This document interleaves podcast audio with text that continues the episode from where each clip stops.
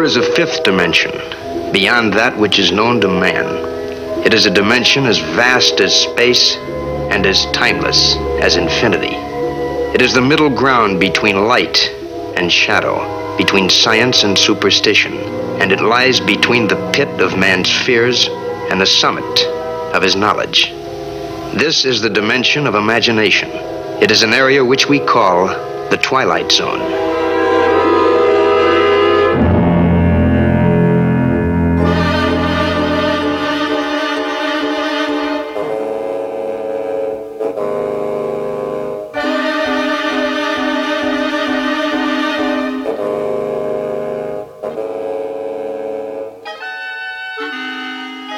We start this week's Twilight Zone back in the Old West.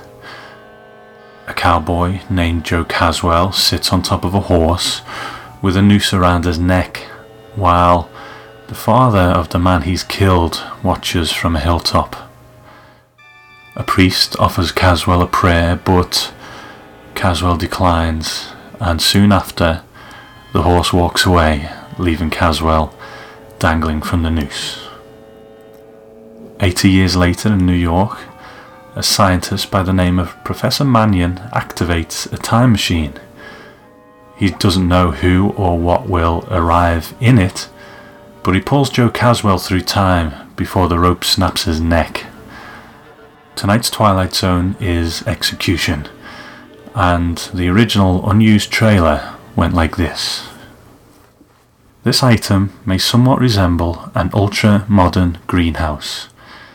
Actually, it happens to be a conveyance.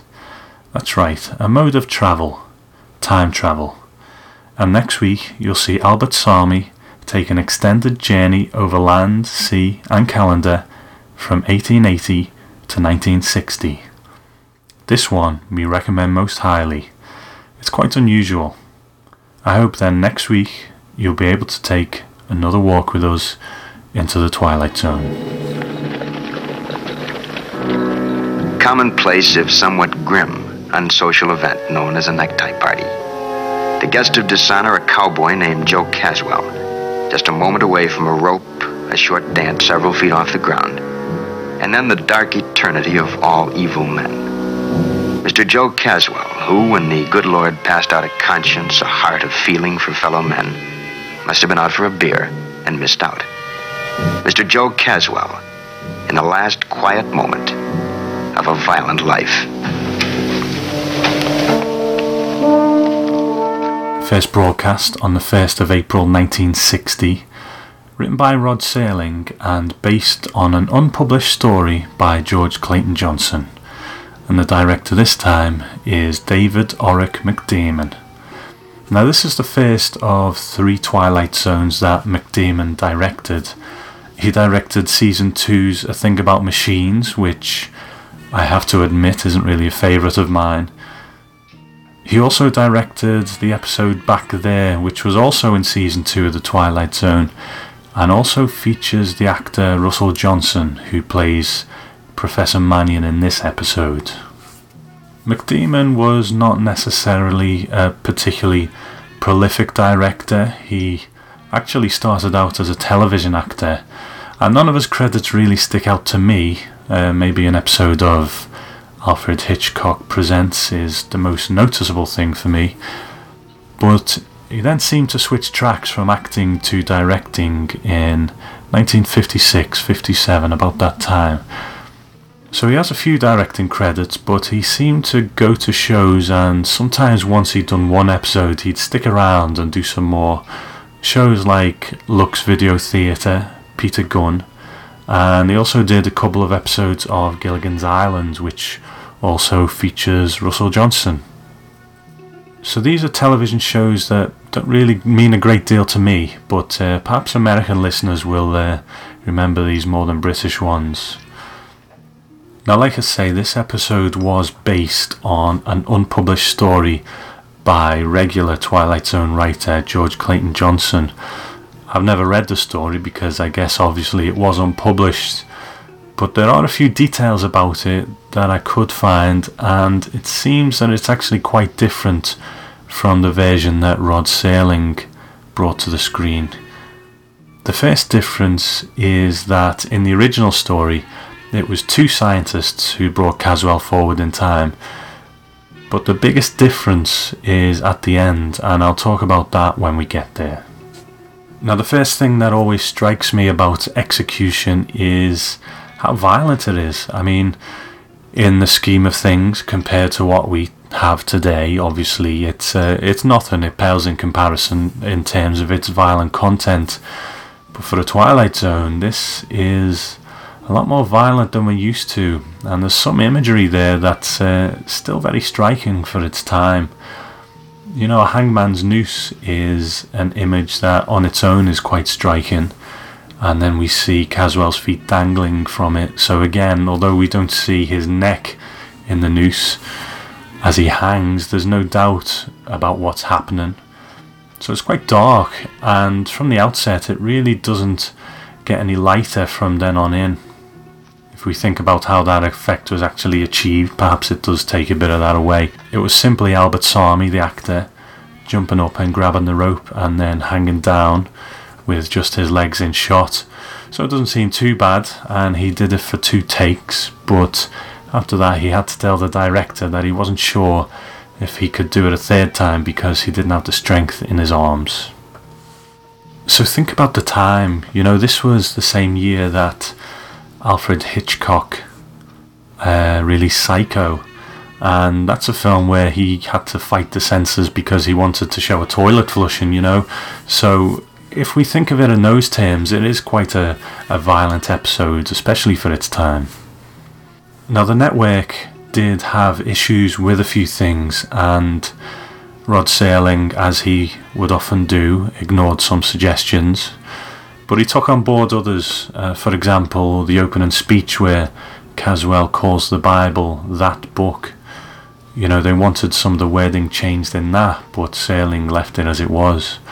But he did compromise in other ways. Uh, an example is at one point Caswell says, I've been to hell and back, and Serling changed it to, I've been to hell and now I'm back. Reverend, no need. I ain't interested in prayers. And your immortal soul, Caswell. Are you interested in that? It's my mortal neck that concerns me now. Since that book ain't gonna help, might as leave make it short and get it over with. So Professor Mannion brings Caswell from the Old West to the present, which in this case is the 1960s, and he doesn't know who Caswell is or what he's done he's just brought this man through time with good intentions, I suppose. He is a man of science, a, a clever man. But in the words of Dr. Malcolm from Jurassic Park, it seems that Professor Mannion has done something because he could, without really considering whether he should. In a way, it's it's rather a selfish, self-serving act to just pull someone out of their life like this. Now, we don't really know how developed this time machine is. Later on, Professor Mannion does say that he wants to send Caswell back and hopefully to the exact same time and place, but does he know that he can do this for sure? I mean, we don't really care that Professor Mannion has brought Caswell forward because of who Caswell is. He's a villain. But what if he'd have brought someone else back? It's obvious he didn't know who he was bringing forward. What if he'd brought a new parent into the future who was responsible for the welfare of a child? You know, what if he'd brought the child forward? What if he'd brought someone who was responsible for some pivotal act in history? You know, there's lots of consequences here.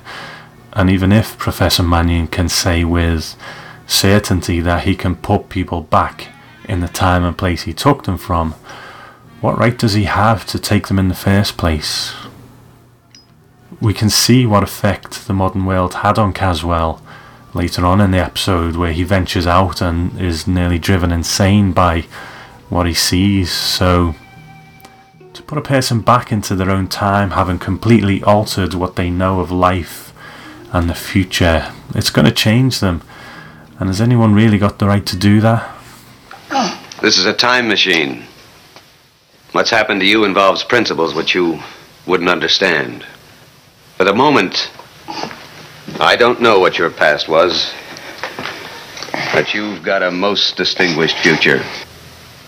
You're the first time traveler in the history of man, and I'm going to introduce you to a whole new world. And you're going to tell me about an old one.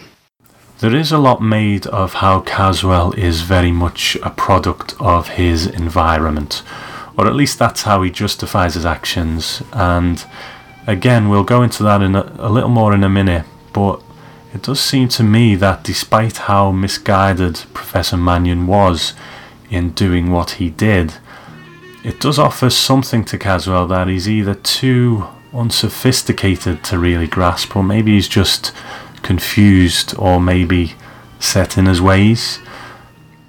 Professor Mannion seems to be unknowingly offering Caswell a new chance, a chance to to wipe the slate clean. In a sense, he's Professor Mannion's responsibility now. He's the one who's brought him forward. So the responsibility of food and shelter and so on falls on Professor Mannion. So all Caswell really needs to do is sit back and go with the flow, keep his past deeds to himself, and it could be a fresh start. You know, he talks often the things he's had to do to survive and the choices he's had to make. But now he's got a chance where those things don't really matter anymore, but he doesn't really take that chance. So puts the question out there are his actions dictated by his upbringing and what he has to do to survive, or have those actions consumed him now, where that's the only way he knows how to live? But some things don't change. Ideas, concepts, things like right and wrong. I know all about right and wrong. Once there was a deputy sheriff in Dodge City tried to beat the difference between them into my back with a wet rope. I know all about right and wrong. What about justice, Caswell? What about justice? I'm going to have to send you back. Back. Back to where you belong. Back to that very moment if I can. And that's supposed to be justice, huh? I died once already, mister. I've been to hell. Now I'm back. And those 20 men that you killed, Caswell, they died with no discomfort? Mister, you're just talking words. Justice, right and wrong. They sound good in this nice warm room. And a nice full stomach. Just a few feet away from a soft bed. They sound nice and they go down easy.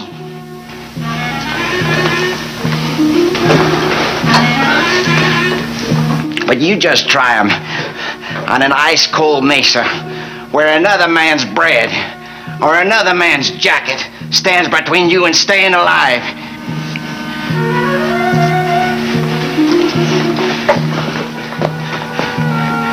You get in this machine of yours and you go back to where I was and you talk about your law and your order and your justice. They're going to sound different. I'm going to pause for a moment and uh, we'll talk about our leading man. Caswell is played by Albert Salmi, but he was originally going to be played by an actor called Neville Brand. Brand actually got as far as to attend rehearsals, but on the day of shooting he called in sick and Buck Houghton replaced him with Albert Salmi. Now, Brand wasn't as heavy set as Salmi, but he did have a great face for a villain, very square features, and he did look at home in a cowboy outfit. But his time would come again in the Twilight Zone in the 1964 episode The Encounter.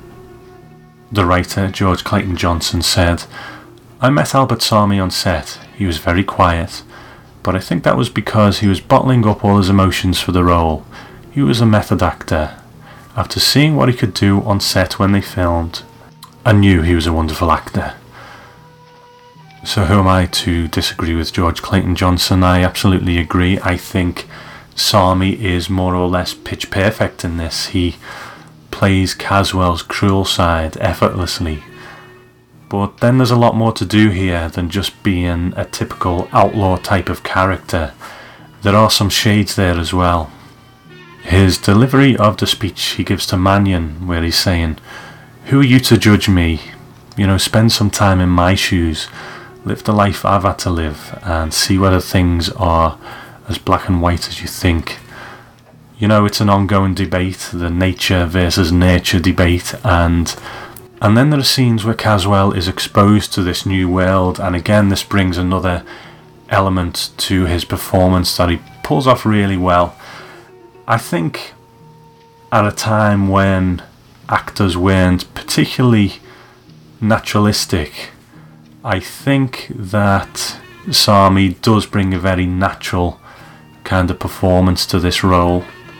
He does seem like a genuine man out of time, rough around the edges, you know, shaped by the Old West rather than a TV cowboy, and that's really to his credit. We've already mentioned our friend Russell Johnson, who played Professor Mannion, and he said in an interview, As far as my TV favourites are concerned, it's my Twilight Zone. It was considered a prestige show, so I did one and it went well. A year later, I got a lead role in another episode. Rod Serling would come on set each day and see how things were going and to chat. He was a busy guy. Rod would come down for maybe 15 20 minutes in the morning and then go back to his office and pound at the typewriter. Then he'd show up again at some point in the afternoon after they'd seen the daily rushes. I had no long contact with him, but he was certainly an agreeable, dedicated, and driven man. So I did mention earlier on that the story by George Clayton Johnson did have some differences to what ended up on screen because Rod Serling rewrote it. A major difference is the ending because in George Clayton Johnson's version, Caswell is shot by a police officer and reappears back in the Old West. Now, this change has brought up uh, an interesting difference of opinion from some Twilight Zone commentators. Mark Zicree in The Twilight Zone Companion calls it cluttered and unbalanced, and considers George Clayton Johnson's original version to be better than what Serling did. Whereas Douglas Brody in Rod Serling in The Twilight Zone thinks that Serling's version is an improvement because George Clayton Johnson's finale, where Caswell is shot and then disappears and goes back to the hangman's noose, doesn't really make any sense because there's no explanation of it, whereas Zicree thinks that ending is better. It's difficult to make a definitive judgment without having read the story and reading that ending in context. But from what I do know about it, I think I'm with Douglas Brody on this one from the sounds of it, it doesn't really make much sense for Caswell to just reappear in the Old West when he dies because it's a time machine that's brought him here and it doesn't really seem to fit with that mode of time travel, if you like. Far from it being cluttered, I think Serling's resolution works just fine. As we know in the TV version, a crook by the name of Paul Johnson, who was played by Than Wyenn, comes into Mannion's lab when Caswell is there. Caswell's already killed Mannion by this point, and this crook is perhaps Caswell's modern day equivalent. It's this moment that sets up a finale of very Twilight Zone esque ironic justice. Caswell does end up dying at the end of a rope, but it's the rope of a window blind when he is strangled by Johnson and he's dispatched in the same cold manner that he's probably used on tens of men in the past. The crook Paul Johnson's ironic end comes when he accidentally gets transported into the past in the time machine that brought Caswell to the future, and there he meets the end that Caswell should have had. But there is one more instance of ironic justice in this episode, and we might be a little less accepting of this one perhaps in the tradition of a scientist being killed by his own monster as a kind of punishment for playing God, Professor Mannion met his end by the hand of the monster he brought through time. You know, I've no doubt that Mannion had nothing but good intentions with his work, but having created such a powerful piece of technology, it wasn't his intentions that were found lacking, but his sense of responsibility. Mannion may not have brought forward someone in time that mattered so much in the scheme of things, but he could have. He was so blinded what he could do. He was so blinded by what he could do that he didn't think about whether he should do it at all. Mannion was just playing with things that should probably have been left alone. So it's a cruel fate for what is essentially a good man.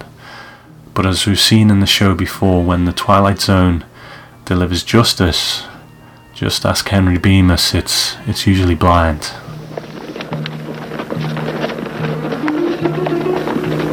This is November 1880, the aftermath of a necktie party. The victim's name, Paul Johnson, a minor league criminal and the taker of another human life. No comment on his death save this. Justice can span years. Retribution is not subject to a calendar. Tonight's case in point, in the Twilight Zone. Now, I did talk about a change in format uh, to the Twilight Zone podcast for a couple of reasons, really. One was that I needed to make it a bit more manageable so that I could get these episodes out hopefully more regularly, which is really what I'm working towards and, and trying to do because, you know, otherwise this is going to take forever. And I do enjoy doing it and I do enjoy the interaction with people out there. Now, you might think, well, it's not such a great change in format, but basically, what I'm trying to do is I found that in the past, if there wasn't much in the way of trivia about an episode, I would often find that I just seemed to commentate the episode uh, in tune with some clips. And, you know, it'd start at the beginning. I would talk through each stage of the story and use clips along the way. And you know, I would try and put bits and pieces of trivia in there, but if there wasn't much, there are some episodes where I think, well, all I've really done there is just talk through the episode. Um, and that in itself just seems a little pointless. So what I'm trying to do is rather than just narrate the episode is approach it much more as a review rather than a commentary if you like. So you'll notice there are fewer clips, and that's again for time reasons. But I'm gonna try and get back to the essence of when I originally started, and that's to pull out the things where I, I want to hold this up as a great speech or a great piece of writing or you know something important rather than just including clips for the sake of it to because I'm commentating on the episode. So, you know, I hope it doesn't make too much of a difference to anyone's enjoyment of the show, but I just feel like this is a better way to do it. Hopefully, a little less time consuming and a bit more interesting. So, it'll be more of a review with bits of trivia in there than, than an episode commentary, which, you know, Mark Zicree does better than me on the DVD and Blu ray, so you can always go to him for that. Um, but you know, let me know what you think. I, I hope it doesn't impact anyone's enjoyment of the show, but uh, yeah, let me let me know what you think on that one. A few pieces of business to get through tonight before we sign off, so uh, if you'll just bear with me. First of all, I'd like to say a thank you to perhaps the silent partner in the Twilight Zone network, uh, a man who has done a lot of work for us above and beyond the call of duty, and that's the artist by the name of Dark Ink One. He's been freshening up the design of the website recently, and uh, it looks great. So I'd just like to thank him for the work he's done for us lately, because without him we wouldn't have such a great place for this uh, for this podcast to live. So thank you, Dark Ink One. It's always appreciated. Now the next order of business is saying goodbye to an old friend who uh, who's done some great work on the Twilight Zone network. Now he's not actually going away. He's still, you know, co-owner of the website and so on. And I'm sure he'll pop up in other forms here and there and contribute and so on. But he's he's moved on to a new project, and that's obviously Chris from the Night Gallery podcast. He has completed his run of night galleries, and uh, as some of you might know, both me and Chris are big horror fans, and he's moved on to create a podcast about the video nasties. Now, uh, if you're not sure what the video nasties are, then there's no better introduction than the first episode of Chris's podcast, which can be found at videonastiespodcast.com. Uh, and in that episode, he will explain the history of the video nasties and why they're important and so on, and the, the controversy surrounding them. And going forward, he's going to be revisiting each of those films and uh, giving his thoughts on them in, you know, the way that only Chris can. He's a great host, and I'm really looking forward to it. The first episode was great. So if that's your thing, check it out. And that's on his new website, videonastiespodcast.com.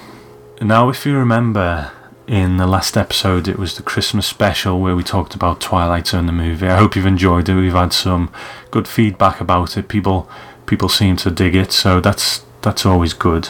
Um, but at the end of it, we discussed our hopes for the new Twilight Zone movie and the recently announced potentially new Twilight Zone television show. Now, some people gave their thoughts, but I've received an MP3 clip from a good friend of the show who we've mentioned before, Nasser Hassan, and he's also a podcaster, and he's going to tell you the details of his podcast in this uh, clip if you want to check him out. But uh, he has some some really good insight into uh, how he thinks it should go, and you know about what we discussed. So I won't talk about it anymore. I'll rejoin you after this feedback, but uh, here he is. Here's Nasser with his uh, his thoughts on Twilight Zone the movie.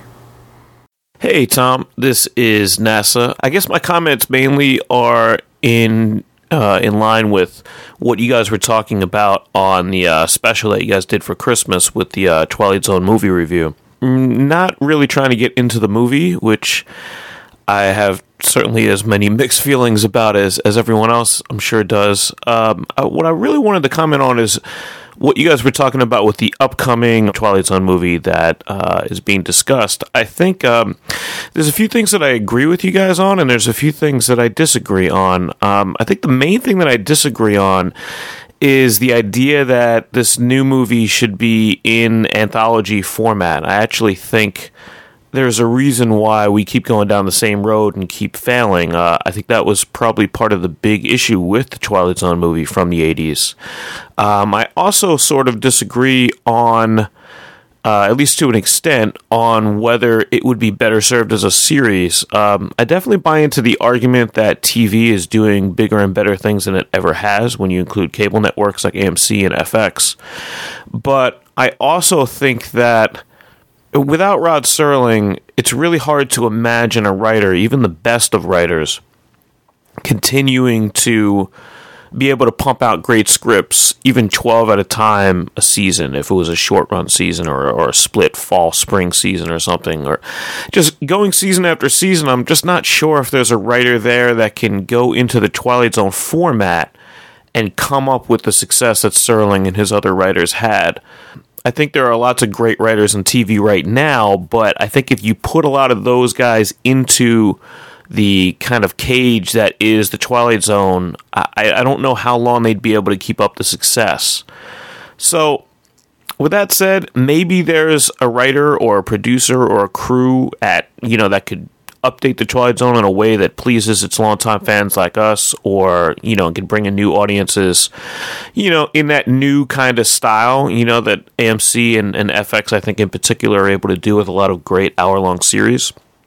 I, am a little bit less hopeful than maybe uh, I think you guys came to a conclusion of. Um, what I do think actually is, I think the Twilight Zone movie format that you guys briefly discussed as far as just having some movies come out every year, every two years that fall under the Twilight Zone banner that are full length features of Twilight Zone like Tales could possibly be the best solution. You've mentioned many times that Planet of the Apes was essentially Rod Serling's first full-length feature film. Well, obviously, that script was you know run through a blender several times, and, and he wasn't allowed to take it to the ending of its of of its you know he wasn't able to get the full fruition out of it.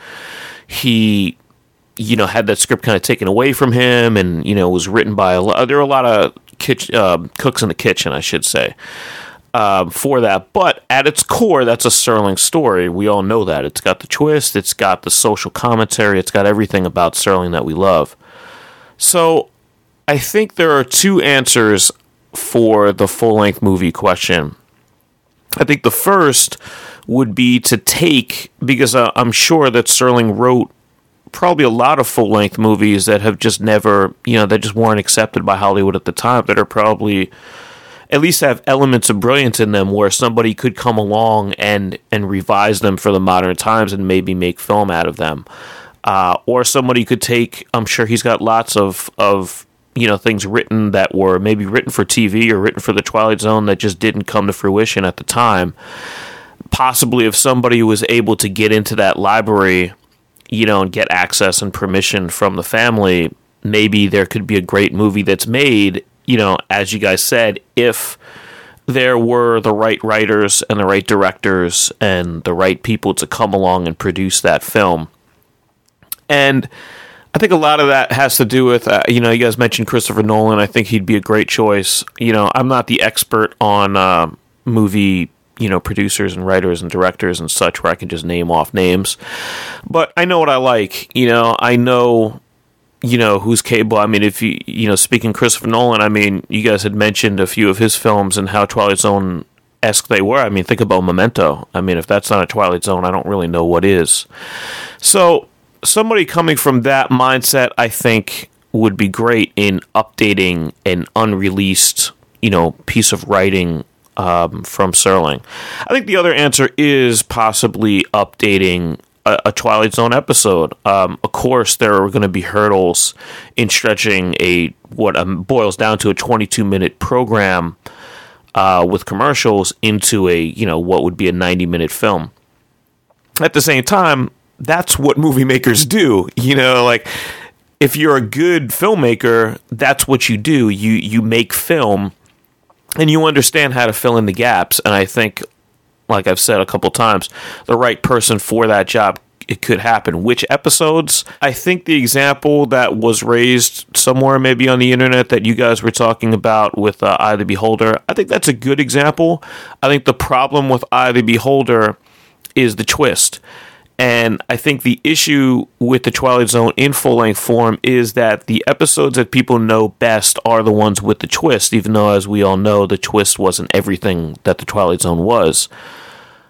The twist in the most popular episodes is already known. So if you make a full length feature out of Eye of the Beholder, people already know what the ending's going to be. So it's kind of pointless. So I think what you'd have to do with the Eye of the Beholder is you'd have to continue the story. And I think Eye of the Beholder fits into that where something else could happen after that. You know, we could spend the first 30, 45, 60 minutes of that film remaking and maybe improving or adding, or well, improving is the wrong word, but just, you know, bringing more into the original story. And then the last 60 to 90 minutes would be well, now I'm going two and a half hours, but yeah, I mean, it, you know, you could make a longer movie out of it, but the last 60 minutes, if it was a two hour film, could be an enhancement of like, well, what happens on this island or this, this quote unquote ghetto? You know, what happens there? What do those people think when they're on that island? What are they thinking? I mean, I guess we're getting into fan fiction world at this point, but that would be the way to go about it. I think um, People Are Alike All Over is another great example. I've always felt like that episode in particular could be a full length feature because I'm always amazed by how much gets done in that 22 minutes in that episode where you're you feel the emotion. I mean, a lot of it is because of Roddy McDowall just being such a brilliant actor, but you feel the passion of not wanting to go outside, of trusting these aliens, and of being tricked all in 20 minutes as if you had spent an hour or two hours watching that episode. And, you know, the facial expressions in that episode between the aliens, um, they tell the story when you watch it the second time. It, it's all obvious to you, and that that was the brilliance of that episode. But again, that's another one where at the end, you know, the um, the female alien, I, I don't remember her name on the show, but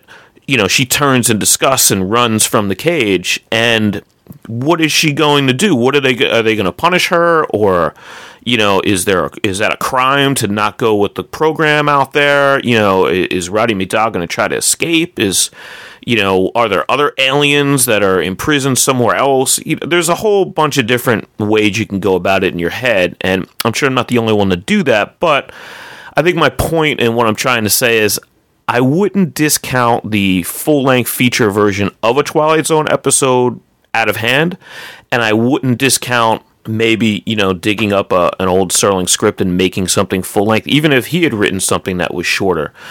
But I think the bottom line is, and the point of those two options for me is that it has to have Serling's hand in it somehow. It can't be I'm a famous director. I love Rod Serling. This is how I think he would have written. I just I don't want to hear. You know, that's not the same. It, it has to have his hand in it. And obviously, we don't all live forever, and he's no longer with us. But you know, for something as as as important as the Twilight Zone, I think it does have to be there. Um, you know, it has to come from him. In a lot of ways, I'm actually I would actually trade a a Twilight Zone movie made in this way for a well made biopic on Rod Serling himself, which is also being rumored out there. Um, I'd actually be more interested in that if it's done the right way and, and if his family is involved and, and everything works with the movie. I've heard rumors of Leonardo DiCaprio being involved, and he's one of my favorite actors. So you know, maybe it works, maybe it doesn't. Maybe that's all just rumor. Uh, I don't know what the latest is. Maybe you can even update us on that. Um, but the last I saw, I guess it was in the works as much as this Twilight Zone movie was in the works. So I guess that's my point, though. That's that's all I need to say. Um, you know, I also do a podcast called Uncommon Radio. It's um, a show that plays progressive hip hop, which is underground and experimental stuff. I don't know how much that appeals to anyone listening, but if you are uh, an underground hip hop head and you uh, enjoy the Twilight Zone, you'll probably love the show. So look that up on iTunes as well. And thanks again, Tom. Um, hope you enjoy this little piece that I sent you, and really appreciate the show uh, best of luck getting uh, the rest of these the rest of these seasons out. I know it's hard, but uh, we're all listening and waiting. Thanks.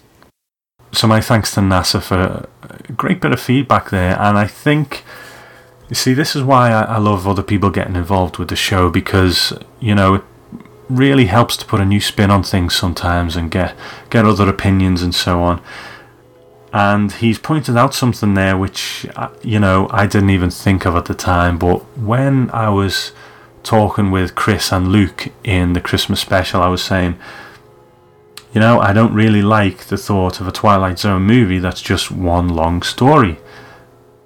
But I've said many times on the podcast before how I consider Planet of the Apes to be the first true Twilight Zone movie. And of course it's a full length feature so you know that was staring me in the face but it sometimes it takes someone to point that out to you to so you can think well yeah actually they've got a point there. Um, but there's a lot of good points in there in Nasser's feedback so I want to thank him again for sending that in because it's given me some food for thought especially as well on the point of can we really have a new Twilight Zone without someone who seems to be so prolific in their story writing and creation as Rod Serling. You know, the man was a machine. He just to say he churned them out would suggest that there's no quality there. But as we know, that's not the case. He just seemed to be able to produce a, a great speed and still be of great quality.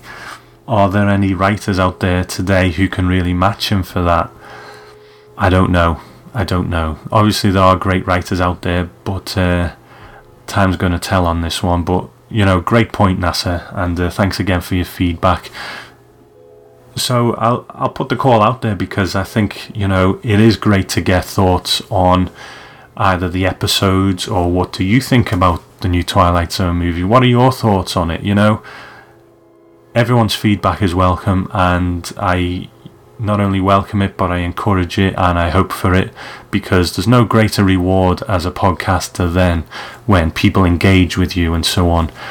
So if you've got any feedback on anything to do with the Twilight Zone that you would like uh, read out on the podcast, either send it to me in the form of an email to tom at the twilight zone network.com or record an MP3 and send it to the same email address, and we'll uh, we'll get it on the show.